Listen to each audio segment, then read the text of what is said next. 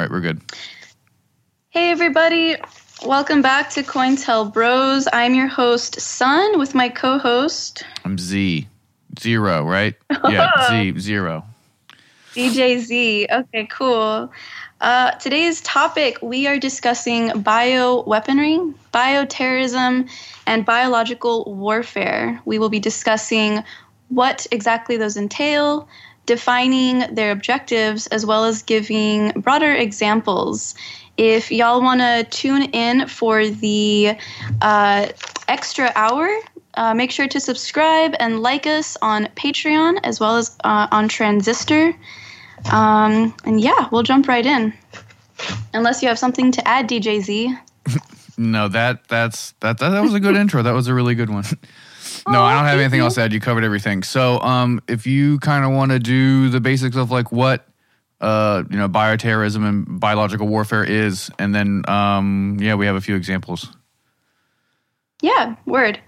Okay, so uh, the simple definition of bioweapons, um, the formation of biological warfare, and bioterror is basically the mass organization um, of poisoning and terrorizing a population. Um, there have been many recorded historical events in which larger organizations and agencies have covertly created, uh, whether they be airborne diseases or um, injections or vaccinations of any type, um, to intentionally poison a large group of people and then document uh, the studies um, on these people. But yeah, Yeah, exactly. um, Um, the, oh, go for it. Oh no, I was just gonna say that there there's a slight uh, difference in definition between biological warfare and bioterrorism. Um, and it's very minute, but I guess like for the sake of of argument, we should kind of clear that up. Like in the beginning, like biological Okay. warfare is just the broad sense of like the use of biological toxins and infection agents, you know, uh, as an act of war, as like declared war, right? But then when you have bioterrorism, it is you know it's essentially the same thing, but it's it's normally not in like an official act of war. It, it is distinctly a, a form of terrorism, and um, a lot of that has to do with like agribusiness, and um, like a lot of it has to do with like a, um, e- economic systems as well. Um, agrobioterrorism is also a thing of like agroterrorism, and I mean it's not like that big of a deal, but I figure that that uh, there there's two different ideas going on, and they're both we'll we'll get into both of them, but just like off the top, like there are two different um, sides to like uh, disease warfare, and one is like an official, like state sponsored, like on the books, like biological warfare, which is a thing mm-hmm. that like is openly funded and researched by governments, like very out in the open. Like this is like a thing that happens, and then there's bioterrorism, and a lot of that is more DIY, more underground, and it's affiliated with like terrorist groups and splinter cells and things like that. And a lot of times Right. it's that's like the micro version of it, and then the you know the macro is biological warfare, and then the micro is bioterrorism. Correct. Yeah. Yeah. No, thank you for the clarification. Yeah. Um, so uh, I think historically documented wise, like there, since maybe the late 1800s, that's when um, a lot of these studies uh, were actually recorded. Um, I mean, it starts all the way back in 1890s. Um, where there was uh, this convention called the Hague Convention. And it was basically very similar to a UN, UN convention in which I believe 40 countries were uh, meeting in the Netherlands to discuss um, peace treaties. Um, but one of the main topics when discussing these treaties was also hmm, I wonder if uh, biological warfare would be fair as a quote unquote defensive tactic in war. Yeah, that's been Um, something so- that comes up a lot. Uh, Yeah. in, in wartime and post wartime is the the the legality of biological warfare and who can do what to who and where. When you said hog, was it H A G U E like the Hague? oh, was it Hague? Sorry, I thought it was like Haug. No, no. Hoagie. No, I wish it was. No, it, it's The Hague, which is a big. Oh, my bad. All right. No, it's cool. That that ties into our previous episode a lot too, because that's where a lot of the UN stuff now takes place. Is, is The Hague? Exactly. It Mhm. was like, yeah, it was a very overlapping time in which a lot of these similar countries that were covertly meeting uh, for the UN were also meeting for the Hague Convention, um, which they actually had three different meetings. Um, the second or the third one was not supposed to take place around World War One. Um, it was supposed to happen a lot sooner, um, but they ended up uh, basically needing so that they could covertly legalize the use of biological warfare and weaponry. But yeah, Okay. yeah. Um, I don't know. So, in doing this research, I was kind of just going down the timeline of all of the historical evidence of uh, when the words biological warfare or biological terror were really being taken place in um, a place of court. Um, and honestly, ever since, like I said, the late 1800s, even 1907, um, there were a lot of negotiations of treaties surrounding war crimes, international law, and the decision of banning or regulating chemical weapons. Mm-hmm. Yeah. Um, ooh. So, So, um, in uh, yeah, go for it. oh no, I was just gonna say that one of the um, the main reasons why biological warfare um, has has always been sort of um, a viable means of uh, of combat for some people is that it is effectively the best way to destroy a population without hurting um, the physical surroundings, without hurting the natural resources and stuff. So if you wanted to take over a city, especially back in the day, you could either burn the city to the ground and kill everybody in it, or if you didn't want to have to rebuild, or you wanted what was, let's say, inside of a city, or you wanted to take over a city, you can just wipe out everything that's alive and then just move everything that you want in. Um, this was a practice that was, you know, used if you wanted to, let's say, uh, relo- or you know, relocate a tribe in order to take their logging rights away, or to take mines and, and fisheries and things like that, you could just kill all of the humans in theory and then just move everything you wanted in and then extract everything that you wanted as opposed to potentially blowing everything up like happens during a lot of armed conflict over, you know, important sites.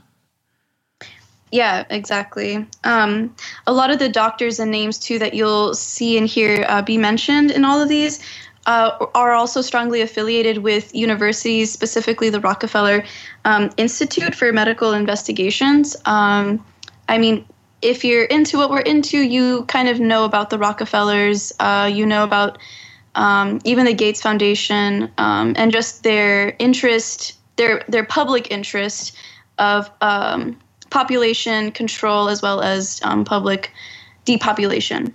Mhm. Um, yeah, I was.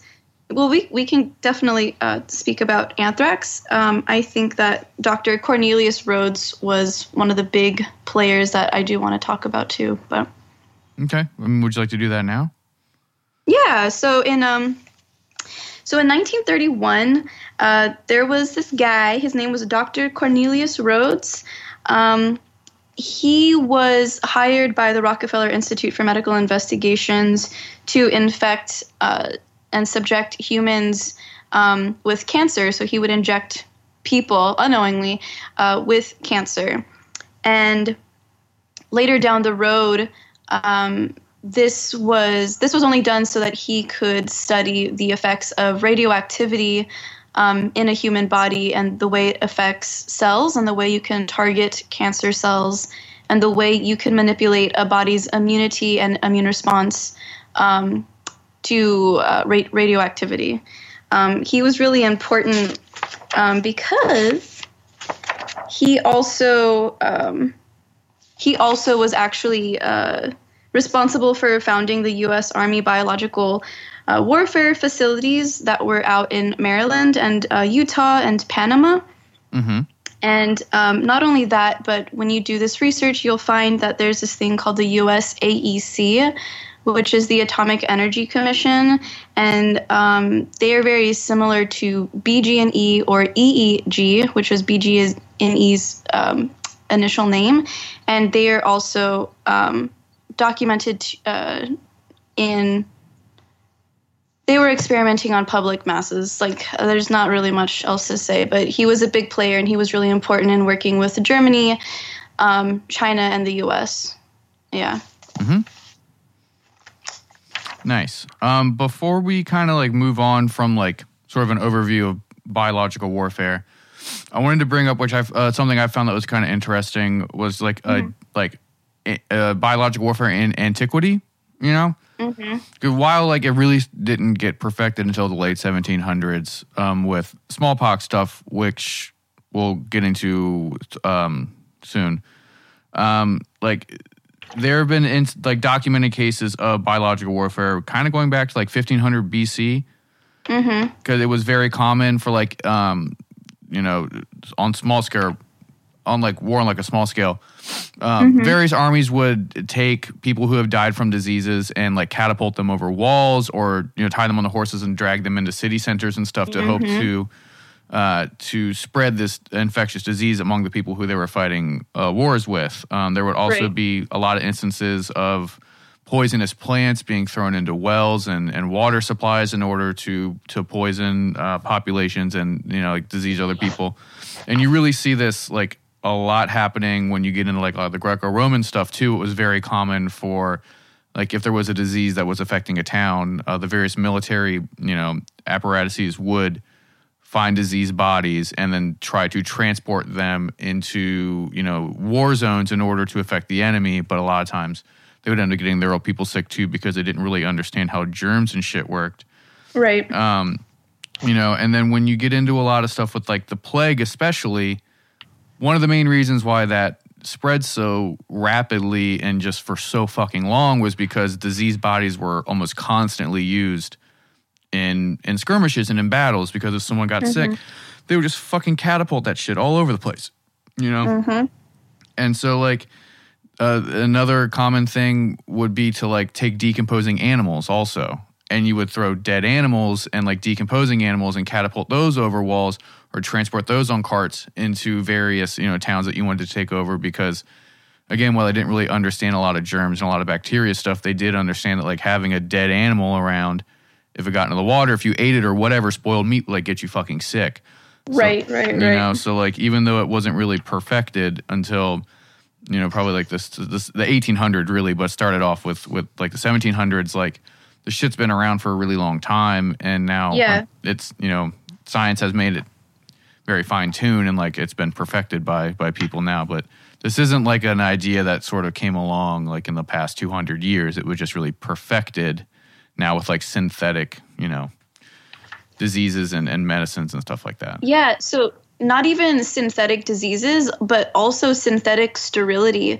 And this synthetic definition of what sterility and hygiene really are versus um, what they aren't. And I think education and lack of education, and we can get into this too, how um, uh, minority neighborhoods are kind of um, affected, or at least densely populated areas um, are mostly affected um, directly. But Oh yeah, yeah, yeah. This one, this one was a big one. This is one that I've been researching for a long time too, and like have a huge interest in. Um, yeah see here. the, a lot of the the interesting part with with bio warfare, right, is that it's something that is super on the books, but can be very off the books, right? And it it's always been kind of a conspiracy theory topic, like a conspirator's like wet dream, kind of, because there's no way to prove or disprove that a disease was um, was uh, created or let loose or allowed to happen or things like that, right?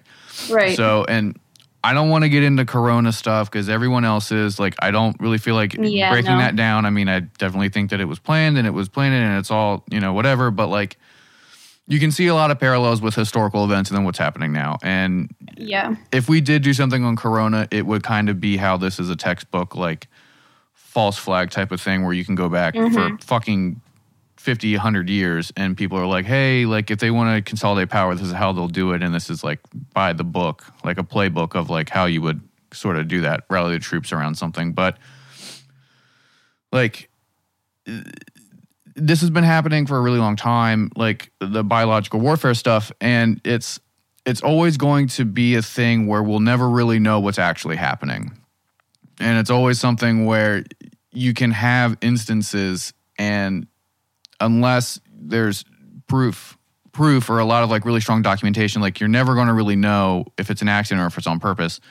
And a lot of times it is on purpose but governments can very easily like cover it up and governments can very easily like you know like pretend they didn't know or they'll like allow things to happen. Um it's hard to get away with that now but back in the day it was Yeah. very easy to do that. Um which kind of leads into the first example that we were going to do which is smallpox right?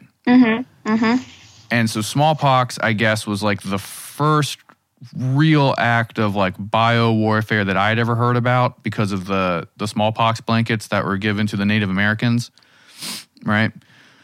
And so smallpox was an, a very infectious disease that was um, it was cured in the 80s, right? So they said that there it was officially eradicated in 1980. But while it was mm-hmm. around, it was one of the most deadly diseases on the planet, and it's been around for fucking ever, like forever, like since the I think like 1500 BC or some shit. Mm-hmm. But like, I mean, this shit had a 30% mortality rate. And then that was just amongst adults. And then with babies, it was even more. And it just, it involved like extensive scarring of the skin and then like, you know, a lot of blinding and stuff. Right. And it was this really, really, really contagious and really infectious disease. That's just been it was around a lot in like back in the day and then it, it comes in waves right? So you have these outbreaks where an entire town would get it an entire population would get it and then it would just go away. And it would come back and it would go away and it would come back. And it's been happening like that for it happened like that for a really really really long time. And i mean if you look at like it was maybe one of the first diseases that had like an actual vaccine right? So the, in 1796 some dude named edward jenner made like what would eventually become the smallpox vaccine. You know that's how big this shit was that it was one of the first diseases to have a fucking vaccine because it was mm-hmm. such a goddamn mm-hmm. problem for so long right? And so if you look at like the etymology of it too i guess. Like they started to distinguish it from syphilis in the 16th century and um, it was called the speckled monster and the red plague. I like i don't know i thought the speckled monster was a was a really funny thing to call it. But so like if you look at it in terms of like biological warfare, like so the British very famously used this against the Native Americans and the French in the French and Indian Wars in the late 1700s, right? So British officers would give uh, handkerchiefs and blankets to Native Americans that were infected with smallpox. And with a lot of these uh, colonial diseases and settler diseases, uh, by this time, Europeans had some sort of immunity to this bacteria, to this disease. The natives did not. So when smallpox would hit a native population, hit a native community, it would fucking rip through. Everyone would fucking get it, and everyone would fucking die, right?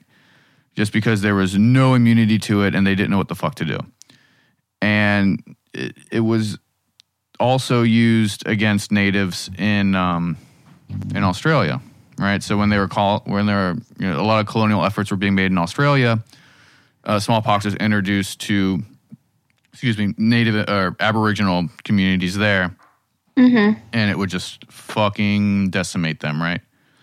Um, to an extent, it was used in the American Revolutionary War, but by that time, like they, they didn't really do it that much. I don't know. I didn't really see why they didn't do it, but it, it wasn't really that big of a deal. But uh, after it was in America, like the shit in Australia was really fucked up, right? And it was like super covered up, and people really like didn't want to talk about it. But all these Aboriginals would just fucking whole villages would just be wiped the fuck out from smallpox. Yeah. And then settlers would come in and just fucking take it because, like we mentioned earlier, this is the best way to get people to go away, but then keep all their resources, right? Exactly. Yeah. You know, and then so It was a mining method. Oh yeah, one hundred percent. And it's always been around. And so it kind of it was around. It was hanging out. But then in World War II, they started trying to weaponize it again, right? And um, Unit 731 of the Imperial Japanese Army Yeah. were involved in that research to turn it into a, a huge bioweapon. But that I guess never really fucking went everywhere. Like really didn't do anything because the vaccine was already around by then, right? Well, not only yeah, exactly. Yeah. Yeah. No, you're fine. I mean, there was there was like a funny example of it. Uh, not funny, but like it was an interesting example in the 40s, right? With in the Soviet Union.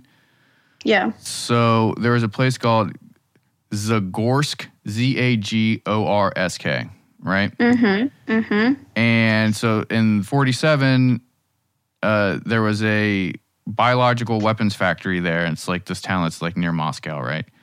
Yeah. Um, and there was an outbreak over there. I don't know. I'm trying to figure out. Yeah, that was the. It's on this crazy fucking island that I cannot pronounce. It starts with a Z. Yeah. It's it's just all fucking consonants. I can't fucking. I can't fucking spell it. I can't fucking No, say. I, I get you. Yeah. Um, but that was a, you know one of these places where the it, it it leaked out. It got everybody fucking sick, and then it like there was like plague ships that were happening at the time too by accident because ships were docking into these research areas and people got that Right. so they were spreading it all over these fucking island chains and shit. But um, like in the in the nineties, um, uh, I think it was Boris Yeltsin, whoever was in charge of Russia at the time, like admitted that you know that that shit happened and that it was a fucking smallpox outbreak, and then the UN Yeah, came in and and scooped all that shit even up. mhm, even going back to 1947 or going you know from the 40s and on this is the exact same time in which um, the gateway experiments were also beginning in fort detrick and in um, 47 when i mentioned the atomic energy commission um, which was founded by dr cornelius rhoads there was a colonel e e kirkpatrick who started issuing secret documents um, stating that oh aec will now begin administering um, intravenous doses of radioactive substances into humans. And before this, from 1940 to 1947, there was a global understanding and a global agreement um, across a lot of governments stating, okay, this is time, um, this is legal now, we're going to pass all of these very secret documents allowing governments to experiment on masses. And like you were saying, a lot of this wasn't even um, undiscovered or discovered until the 80s or the 90s. Um, I think that's just important to to to, to touch on because uh, just the interconnectivity of everything. It's not just like in one country. It's not just affecting one group of indigenous people. It's actually all over the world because in 45 even the Germans were granted immunity under Project Paperclip, which we don't have to talk about, but it's just, I guess, for timeline's sake, um, interesting to talk about. Yeah, so I actually kind of fucked up on the dates there. That that factory was formed in 47, but the outbreak was in 71. So just- okay, yeah, okay. yeah, yeah, yeah. And then in um was it 92, there was some dude named Ken Alibek, A L I B E K. And he was a Soviet whistleblower who defected to the United States, who kind of blew the lid on a lot of their bio stuff. Right. Yep. Yep. and yep. was saying that they had like weapons grade shit and um, stuff that was um, like immune to vaccines and immune Yeah. to cures and and he really uh, tried to blow the lid off of this idea that the Soviets were like really focusing on on not only smallpox but a shit ton of different um, different weaponized diseases and stuff and that scare I mean that'll tie into to some of the um, later stuff I'll get into with anthrax but that sort of ties into a lot of like the um, the Middle East stuff that will eventually happen, where everyone was afraid that people in the Middle East were going to acquire Soviet bioweapons. Right, right. that was a big Desert Storm thing. That was a big war in Iraq thing, Mm-hmm, um, and bioweapons is always one of like the big plays that the UN or the United States will claim a, a leadership is using on its people in order to try to uh, depose them. Right Right. and we've seen that very recently. We'll we'll probably continue to see that in the future. But yeah, Yeah. Yeah. Um, yeah. Thank you. So, whew, smallpox is a really interesting one because of uh, of how long it's been around. Um, and I guess like switching gears to something that was pretty recently introduced. um, is uh, the creation of AIDS, and there are very mm-hmm. similar um, key players. Um, so Zero touched on a lot of names and dates, and um, in his research and in my research, there are a lot of dates that overlap. Also, so, whew, this is a big one. Um, I'm actually going to go back a little bit into the 1930s. Um, so in 1932, uh, a lot of people are actually pretty familiar with this, but there was this thing called the Tuskegee um, syphilis trials. Mm-hmm. And basically, there were 200 um, black men who were injected or given the syphilis disease. And once their symptoms started showing, they were denied access to healthcare and to treatment. Um, once it got a little bit worse, um, a lot of uh, there was this program in which they were subjected to human experimentation. Um, these experiments were really torturous. torturous. I don't think I, I really want to go into the details, like, mm-hmm. um, but basically, they were just toyed with, and this was a really big deal because it kind of uh, marked the government's interest in not only depopulating um, black neighborhoods and um, highly dense I guess just like very dense neighborhoods, mm-hmm. um, but also beginning to um, coax people into the idea that immunizations and doctors were there for assistance um, rather than just experimentation. Um, and the reason I mentioned that first, before I talk about AIDS, is um, because this syphilis didn't really exist before. Um, so I don't really want to get into like the lesson of biochemistry um, or the way that diseases and, and, immunity work. But if you look at a lot of these cases, um, going all the way back to the 1900s, doctors and scientists were very interested in studying diseases that didn't that basically had no cure. Mm-hmm. So they were like, okay, how can we treat humans and, like Zero said, not necessarily affect the resources or the environment around them? And um, when we come to AIDS, oof, we basically see the same thing. So, one of the big names in this is um, Dr. Boyd Graves. Mm-hmm. Um, in 1962, he started researching. I guess let me give some history on Dr. Dr. Ed is what his homies called him. He was initially a lawyer.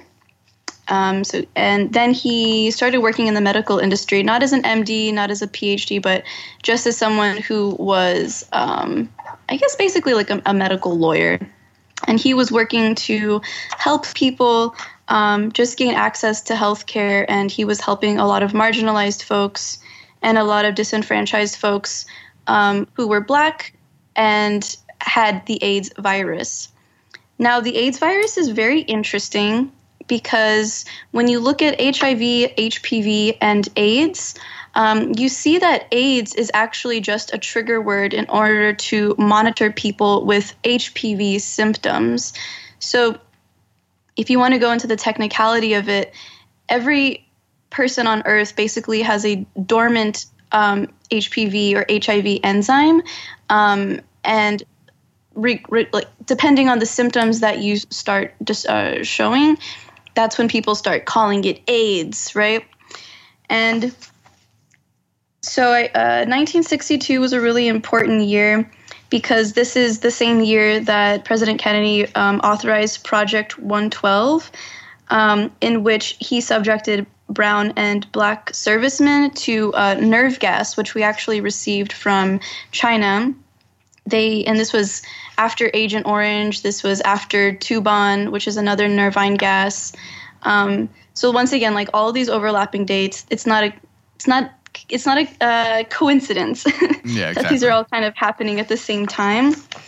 Um, Dr. Boyd Graves was like one of the bravest dudes ever. He got really he had a lot of connections to people higher up and saw that on record the CIA, the uh, CDC, the NSA and um, just the US government had this program called the Na- National Special Virus Program. Um, he learned that $550 million um, was put into the creation of the HIV enzyme.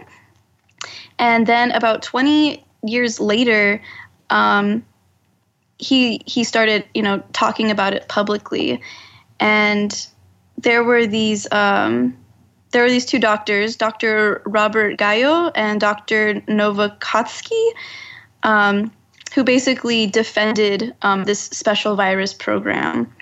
And Novohotsky is actually really interesting because there's this university called Ivanovsky Institute um, for Virology. And if you look up their website now, it actually takes you either to a 404 page or it takes you to some like really weird soccer page, which is odd. But they've been a, vir- a, virology institute since I believe the 40s or the 50s. They've been around for a while and they've been under the radar for an even longer time. Um, so, what he basically discovered was this flowchart that the scientists um, had created, and it was uh, over 500,000 studies from the 1900s up until the 19 um, like 1978, 1977, and they were using all of these um, studies to say, okay, if we can create enzymes that can attack certain cells in melanated people, then we can slowly kill them off. Um, at the same time, there was this guy, Harvey S. Uh, is it Harvey? Dr. Entelman. And he created this compound called um, silver oxide or tetrasil. And it's really funny because if you Google tetrasil, the first like five results are like conspiracy, hoax, don't even look at Tetrasil, it will kill you, and just like this nonsense.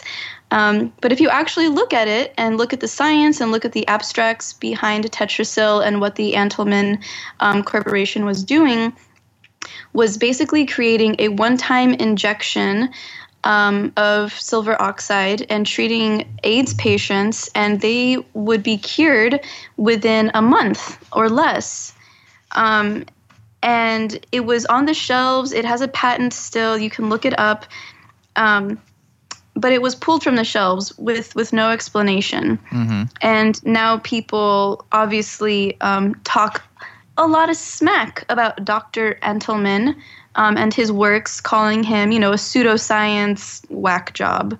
Um, I have personally looked at these studies, and you know, given my background in science, I it, it basically attacks um, the not cancer cells, but the AIDS cells or the HIV enzymes um, very differently than anything that's on the market.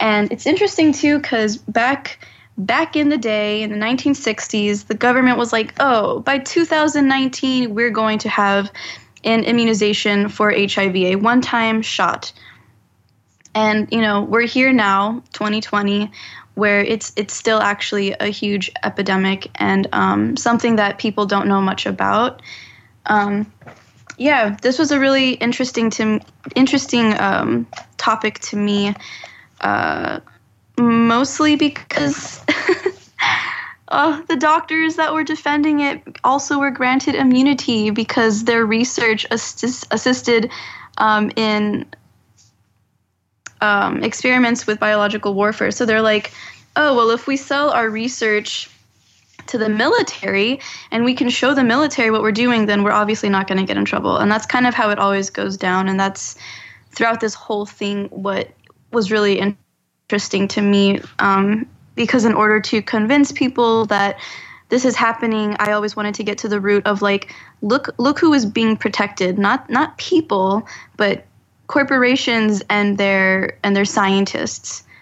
Um, but yeah, that is it's a pretty crazy one. I definitely encourage anyone to look up Tetrasil, look up Dr. Boyd Graves, look up um, Entelman corporation and um, you know like me and zero say do your own research question everything yeah exactly um hell yeah so i wanted to kind of touch on like a more recent uh, example of like a bio weapon and something that sort of hits close to home, especially for us because uh, it, it took place in Maryland to an extent. But um, anthrax, Yeah, yeah. anthrax Fort is a big one. Mm-hmm. Yeah, exactly. Um, and so I wanted to kind of go over what anthrax fucking is. And then I guess we can talk a little bit to close it out about the anthrax attacks because I remember that shit really well. And I did when it gets Me like uh, uh, how it affected the Patriot Act. And, yeah, and yeah, yeah. It was a very like from anthrax. 9/11 thing. Like let's scare people into thinking that yeah. Yeah, it was a week after. Mm-hmm. Mm-hmm. So anthrax itself is um you know, it's a disease and and it, ha- it, it can occur, occur four different ways, right? So it has skin, lung, intestinal, and like through like intravenous, I guess, like through blood and stuff. Mm-hmm. And it causes these little ass blisters, and then it swells and it turns black, and all that kind of shit. Now the um, the most common uh, way to catch this is through your skin, right? So that is 95% of the cases are just like on your skin. You get these like lesions and they turn black. And it's it's fucking gross. Um, and that has like a 25% mortality rate, right? Now, um, if you get it inside your intestine, if you get it like through eating shit, um, that has a mortality rate that can go from anywhere from 25 to 75%. And then if you get it by breathing in the spores, you're looking at 50 to 80% mortality rate. Um, this disease was a big deal in the 20th century, but there's been vaccinations, and so now it's not really like out in the wild anymore.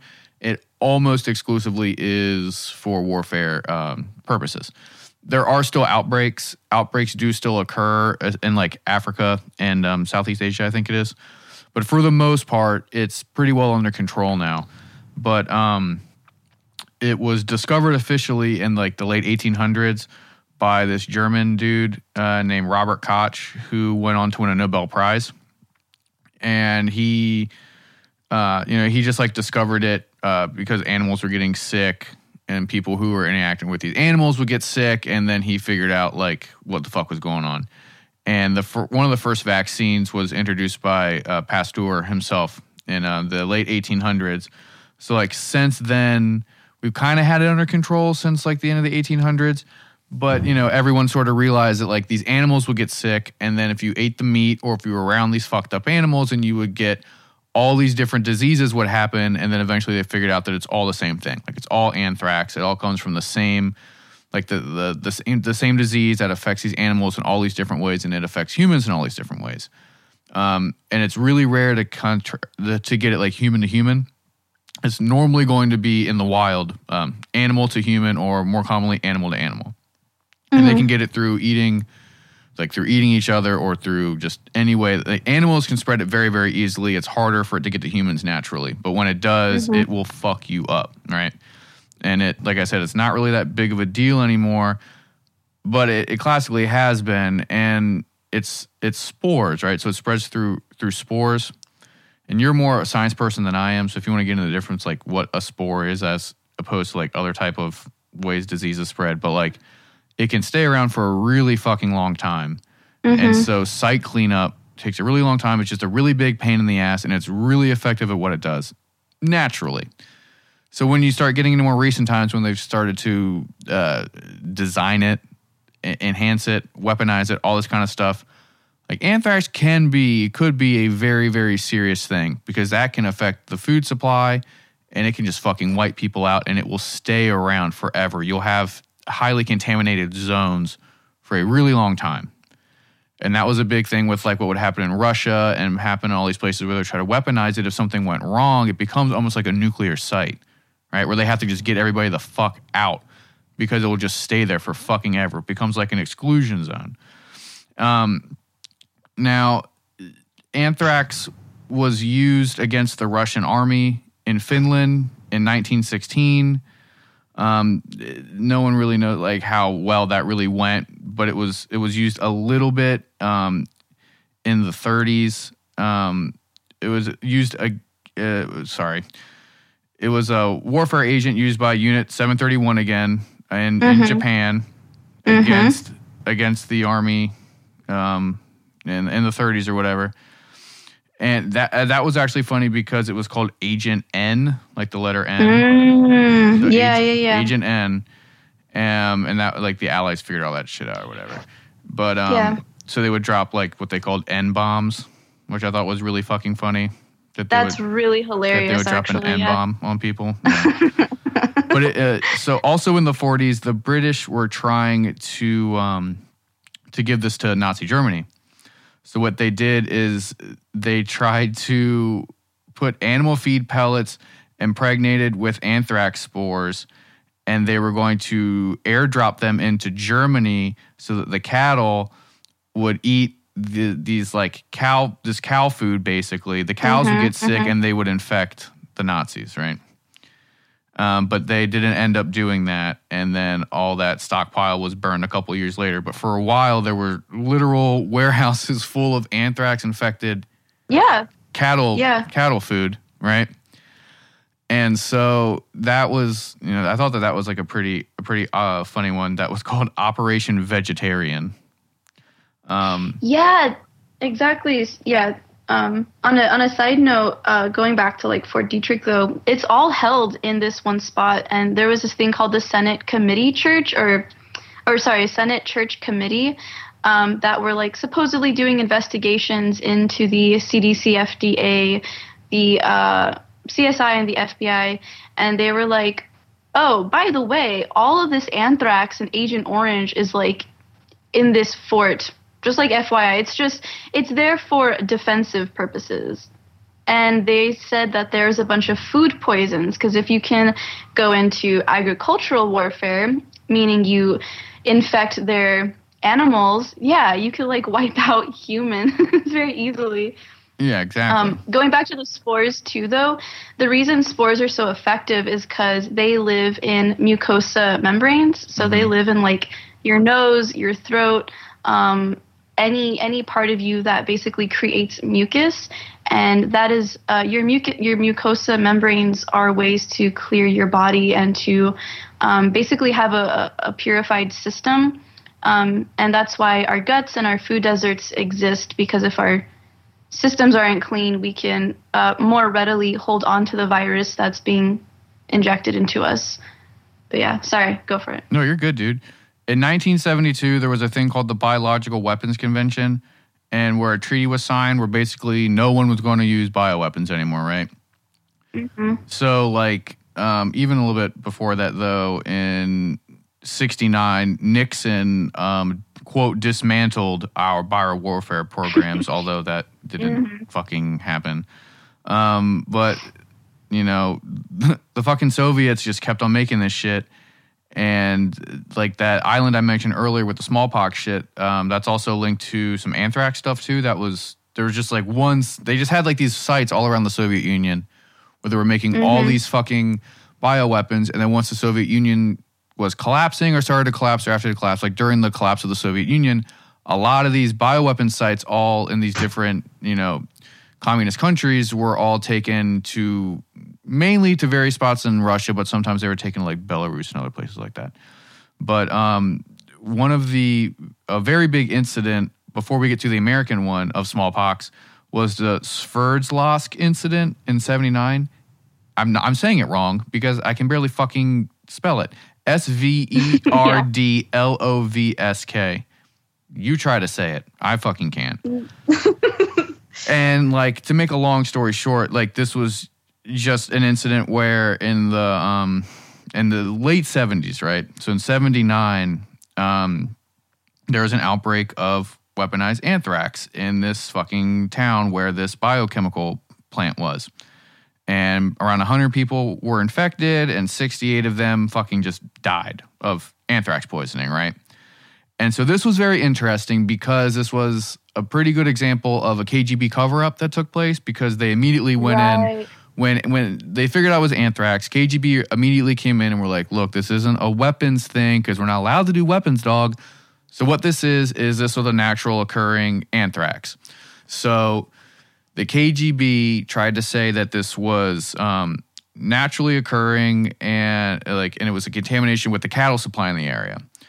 So it, they said that it was from like like infected meat and shit like that. So they fucking killed like all the cattle in the area and they killed all the dogs in the area to try and cover up for the fact that this shit like leaked out of a lab. And no one really bought it. But I guess like in the 80s, the US went in to try and figure out what the fuck was going on with the Soviet Union. And then in 92, Yeltsin was like, dude, no, like that, Right. you guys are right. That was totally a fucking thing. Our bad. But it was in, uh, a cool part of that story was that NATO was like super suspicious about what the fuck was going on. And most of the people who were infected were men, right? Mm-hmm. So NATO thought that the Soviets were um, were like researching gender specific diseases. 'Cause mm-hmm, only men mm-hmm. were infected. They're thinking the reasoning is is because the when it got out, like the time of day that it got out, it was like only men working in the surrounding area. Right. So those are the people who were infected first. But the idea of like a gender specific disease, you know, like that's something that I didn't really think about until this, which was kind of cool. But um, excuse me, like apparently anthrax is not that hard to make. Like I don't know anything about the science behind it. I just know that um, someone said that you could create it with a first year collegiate microbiological education. That's real. Yeah. That's actually very true. It's something that like is very easy to make and it's very easy to spread, right? Mm-hmm. So the only reason I know about anthrax was because of the 2001 anthrax attacks. And for those who don't remember, or I mean, it's weird to think people weren't alive then, but I mean, I guess mm-hmm. people who were born that year are like 19 now, which is fucking crazy. Mm-hmm. Right after 9 11, a bunch of people were getting letters in the mail that had white powder that ended up being anthrax, right? And I, what was it? Only, what, 22 people were infected and five people died, but it helped change the course of world history, right? Yep. And it ended up that the dude who was allegedly mailing these out was some guy from Frederick at Fort Detrick. And um, because of this, because of this mailing of this disease, and again, like we, I haven't really been going deep into smallpox or anthrax because they're such big fucking topics. I kind of get lost in it. Fair. But these were like very fucking serious, like very deadly, very like big deal diseases that even if the public didn't know what the fuck they were, the government was like, oh fuck, like, you know, we're mm-hmm. like, it's back. Like, we're not doing this shit again, like when it would rip through towns, like, you know, 200 years ago. like, we can't do that now because highly populated urban centers and shit like that. So when anthrax popped up, it was a big fucking deal. And you're coming off of 9 11, a little suspicious that uh, they happen around the same time, but whatever. And because of this, um, 9/11 and the anthrax attacks were the two main um, catalysts, publicly at least, behind the Patriot Act. We'll cover the Patriot Act at some point because it deserves its own its own episode. Essentially, that was up until what will probably happen after this pandemic, the biggest infringement on personal security and um, what um, just like uh, confidentiality and and privacy. Um, it gave um, the American government essentially um, laissez-faire uh, control over your life in terms of monitoring you, at least. So through the Patriot Act, they were able to wiretap, to get into emails, to get into your mail, to survey you any way they really wanted without having to get much explanation and without having to get that many warrants. So it used to be really fucking hard and have to build a lot of these cases in order for them to uh, tap your landline phone, in order for them to go through your mail or to tag, like to tail you, to follow you around. But um, after these two back-to-back terrorist events, right, in quotes, terrorist events, the government started saying like, look, like shit's fucking crazy. We got to protect people, so we need to know what's going on. We we can't wait for the legal process for us to acquire warrants and to gather evidence because sometimes stuff happens so fast. We need to be able to get the fuck in there whenever we want. That was like the the, the reasoning, like in Congress and stuff like that, and in the halls of American pol- uh, politics. It was a largely uh, Republican-backed bill. The Republicans pushed this shit through during you know George W. Bush times. And immediately it made it so that if the government has on paper any reason to suspect that you are doing anything related to terrorism, and terrorism can be very broadly defined, they can just go through all of your shit whenever they want. So if they deem you to be a terrorist for whatever the fuck you're doing, Your Yep. phone, your computers, your mail, like they can come into your fucking house and you're not there. They can do whatever the fuck they want under the guise of uh, anti-terrorist measures, right? And right, so exactly.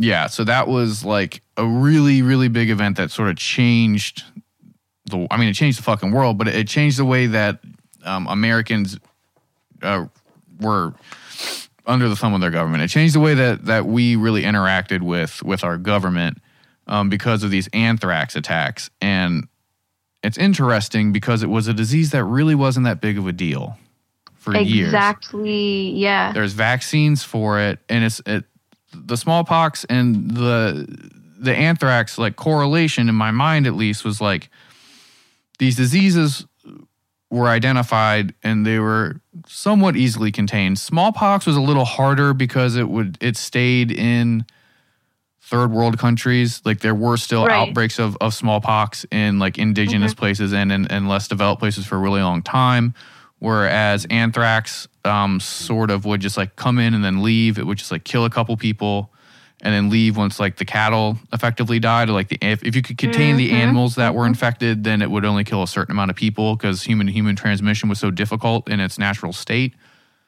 But then when you start talking about like these uh, scientifically modified diseases and all this kind of shit, now we're looking at stuff that like we don't know what the fuck would happen. Like if there was a large scale outbreak of smallpox now that was resistant to the vaccine, who knows what the fuck would happen? If Yeah. and the same thing with anthrax. So we're looking at these things that on their own they were deadly enough, but if you can find a way to make anthrax transferable from human to human, like we're fucking done because this shit will like it it can kill like at at least 25% of people who were infected, at Oh, most like up to 80%. very quickly, yeah. And what they're trying to do also, um, just to add on to that, is like they're trying to not only you know make it human to human contact, but they're also being like, okay, how can we modify um, the genomics of this disease that we've created in order for it to have antibiotic resistance. And now you literally have antibiotic resistance in people. Me personally, I can't be on Cipro, I can't be on penicillin. And there have actually been reportedly a lot of Mexican women that can't take penicillin because it, it messes with them. There's just a, like a, a lot of very strange and um, in a lot of these documents when you when you look um, back on the trials with a lot of these scientists, hmm they're like you said very vague. They're very vague. They're like oh well it's about public interest. It's about um, protecting the people and it's about this or this or that. A lot of the language they use and a lot of the technical terms they use it's to protect them. It's to protect their research and it's to protect this idea. And we can talk about this um, in the next episode um, in, our, in our after party um, but just how this kind of play it plays into eugenics, depopulation, um, and just kind of like this new world order where the population should be culled until it reaches a certain specific number. Well, yeah, I mean, biological warfare and you know, bioterrorism Mhm. are a silent killer, and it's very easy for you to be separated from the killing agent. You know, Mm-hmm. it's very easy in theory for someone with a lot of money to pay a scientist to create a bioweapon. Um, Mhm. Apparently, they're not that fucking hard to make, um, and it's and it, it it it just becomes interesting when you look at at diseases, and obviously everyone's thinking about diseases now because of what's happening, but Mm. it's very fucking easy to get a disease into a population. And it's very easy for no one to take the blame for killing a bunch of people, right? Yep. And it's been happening for as long as people have been fighting. Like, what is the best way for me to get rid of you guys without me really having to do that much? yeah. Oh, I'll just get you all sick and then I'll just lock myself up. This shit will rip through all y'all and then I'll just come in later with a fucking broom. you know, like this these are very real things that have happened and they could happen at any point. Not saying that they're going to happen like tomorrow or anything, but Mm, mm. it's, it's just it's just fucking scary and it's it's something that is very fucking real and when you look at especially smallpox like you can there's ways for you to find these diseases that occur in nature and then all you have to do is give them a little push or enhance them a little bit and then you could infect someone and then be like, I didn't do that shit. Like smallpox just fucking happens, dude. Yeah, yeah. In one of the trials, there was a scientist who was defending one of the corporations, and he was like, th- his his literal statement was like, "Oh yeah, um, you like you said, you only need a college degree to create this. People could probably create it in their garage if they wanted to. Um, I don't know, protection." I was like, what? and then he, they were all granted to me. It's just so funny to me. Like I just gotta laugh at this shit. Yeah, no, it's it's a thing. If you if you look especially back to the French and Indian War when the British were giving it to the natives, there's a lot of like kind of commentary on that where the general idea to an extent like the reason why there wasn't a lot of public outcry at the time at least was like, well, it kind of like it was going to get them eventually, right? Like a lot of them are dying from this shit, so like we kind of just like got them to God a little quicker, you know? Mm. And that's the mentality for some people with this stuff, where it's like, like it's inevitable, it's going to happen. Like with the AIDS thing, not to, I mean, we're we're running sort of towards the end, and I don't really want to end it on Mhm. like a terrible note. So please say something after I say this. But with AIDS, especially, like since it was, it became synonymous with Black community and homosexual or queer community, how whatever you want to call it. Mhm. Um, For a while, it sort of became this inevitable part of that lifestyle in certain urban centers where, like, if you were a gay man, specifically a gay man or a gay man of color, it was like, I'm eventually Mhm. going to get the, because they called it the gay plague back in the day. Yeah, yeah, exactly. And so they were like, I'm going to get the fucking gay plague. I'm going to get the gay, the gay cancer, the gay disease, whatever you want to fucking call it. So I might as well just get that shit out of the way now so I don't have to worry about it. I can just get it. Like, I, then uh, I won't be so anxious. So there was a thing, and like, especially in the 80s and maybe into the 90s called the bug chasers. Yeah, yeah, yeah, yeah. And they were mostly like homosexual men in like New York and like major cities. And their whole thing was that they just wanted to get it over with. They just wanted to get Yes. HIV AIDS in order to get it over with. And so they would have these parties where one or two men who had tested positive would go and have unprotected sex with Right. you know a dozen men who were who did not have it in order for them Right. to spread it amongst themselves and later amongst the entire community in order just to like get it over with because it was just like this inevitable fact of life. It's the same way that you can hear like young like uh children of color in like shitty towns and, and shitty cities where they're like i'm gonna go to jail eventually you know like i'm gonna get Mhm. murdered in uh you know like in a gang related or drug related thing eventually i might as well just get it over with now because there's no fucking point Right. but yeah like when you when you take these like somewhat naturally occurring diseases and even these these um, man-made ones and you kind of normalize them and you can you can be like look they're going to fucking happen like they just happen like we didn't do anything like they're they're a natural part of these ecosystems and these environments then it's a way to not hold anybody accountable and it makes them all the more dangerous because people who aren't educated can be like that's just the way it is you know Mm-hmm. people Mhm. in big cities, you know, they get sick. Like, you know, gay men get AIDS, like native people get smallpox or they get, Right. you know, anthrax. Like, if you deal with animals, you can get anthrax. Like, it's these things Right. where they become sort of normalized and like get made part of like your natural surroundings where they're not fucking supposed to be there and they're not there. Like, that's not how it fucking is. Like, these things are put there on purpose to like depopulate and to attack vulnerable populations. Like AIDS didn't rip through like the yachting community of New England, right? It didn't hit like everyone in DC, everybody Right. like in the government. Like it hits poor people and disenfranchised people, people of color, people who people in power want to eradicate and want to dislocate and things because it's the easy way to do it and not take fucking blame. Yeah. Yeah, exactly. Whew. Not to end it on a bad note, huh? Yeah, say something cheerful. Okay, I will actually. So I know that we've been talking a lot about um, all this negative um, aspect of, of of fear, right? And and even what we're going through now, we're actually seeing a contagion of fear, and we're seeing this contagion of panic and dread. Um, but once again, if they have been so, I'm not going to touch on this long because we're already at 110. But um, y'all, mind over matter. Take care of your gut. Garden. Um, if if you can tell something that it can't do something, it'll start believing that it can't do that thing. Similar to neighborhoods when you tell young kids like, "Oh yeah, you're going to end up in prison, you're going to end up dead, you're going to end up with AIDS." you know, slowly and slowly you become indoctrinated with these beliefs, and those beliefs become your habits, and those habits become your lifestyle. Um, so there are these things called the gateway experiments in which you can hypnotize somebody um, through sound and through word. And you can basically, if you can control someone's perspective of their reality, you could also uh, modify their behavior and their response um, to that reality. Mm-hmm. So I don't know. We have a lot of power as humans, and I really believe that. So, as as saddening as all of this information is, it's important to know so that we could reclaim our own knowledge that they've stolen from us in the past. That's a good. That's a good way to end it. I, I think. so yeah, thanks.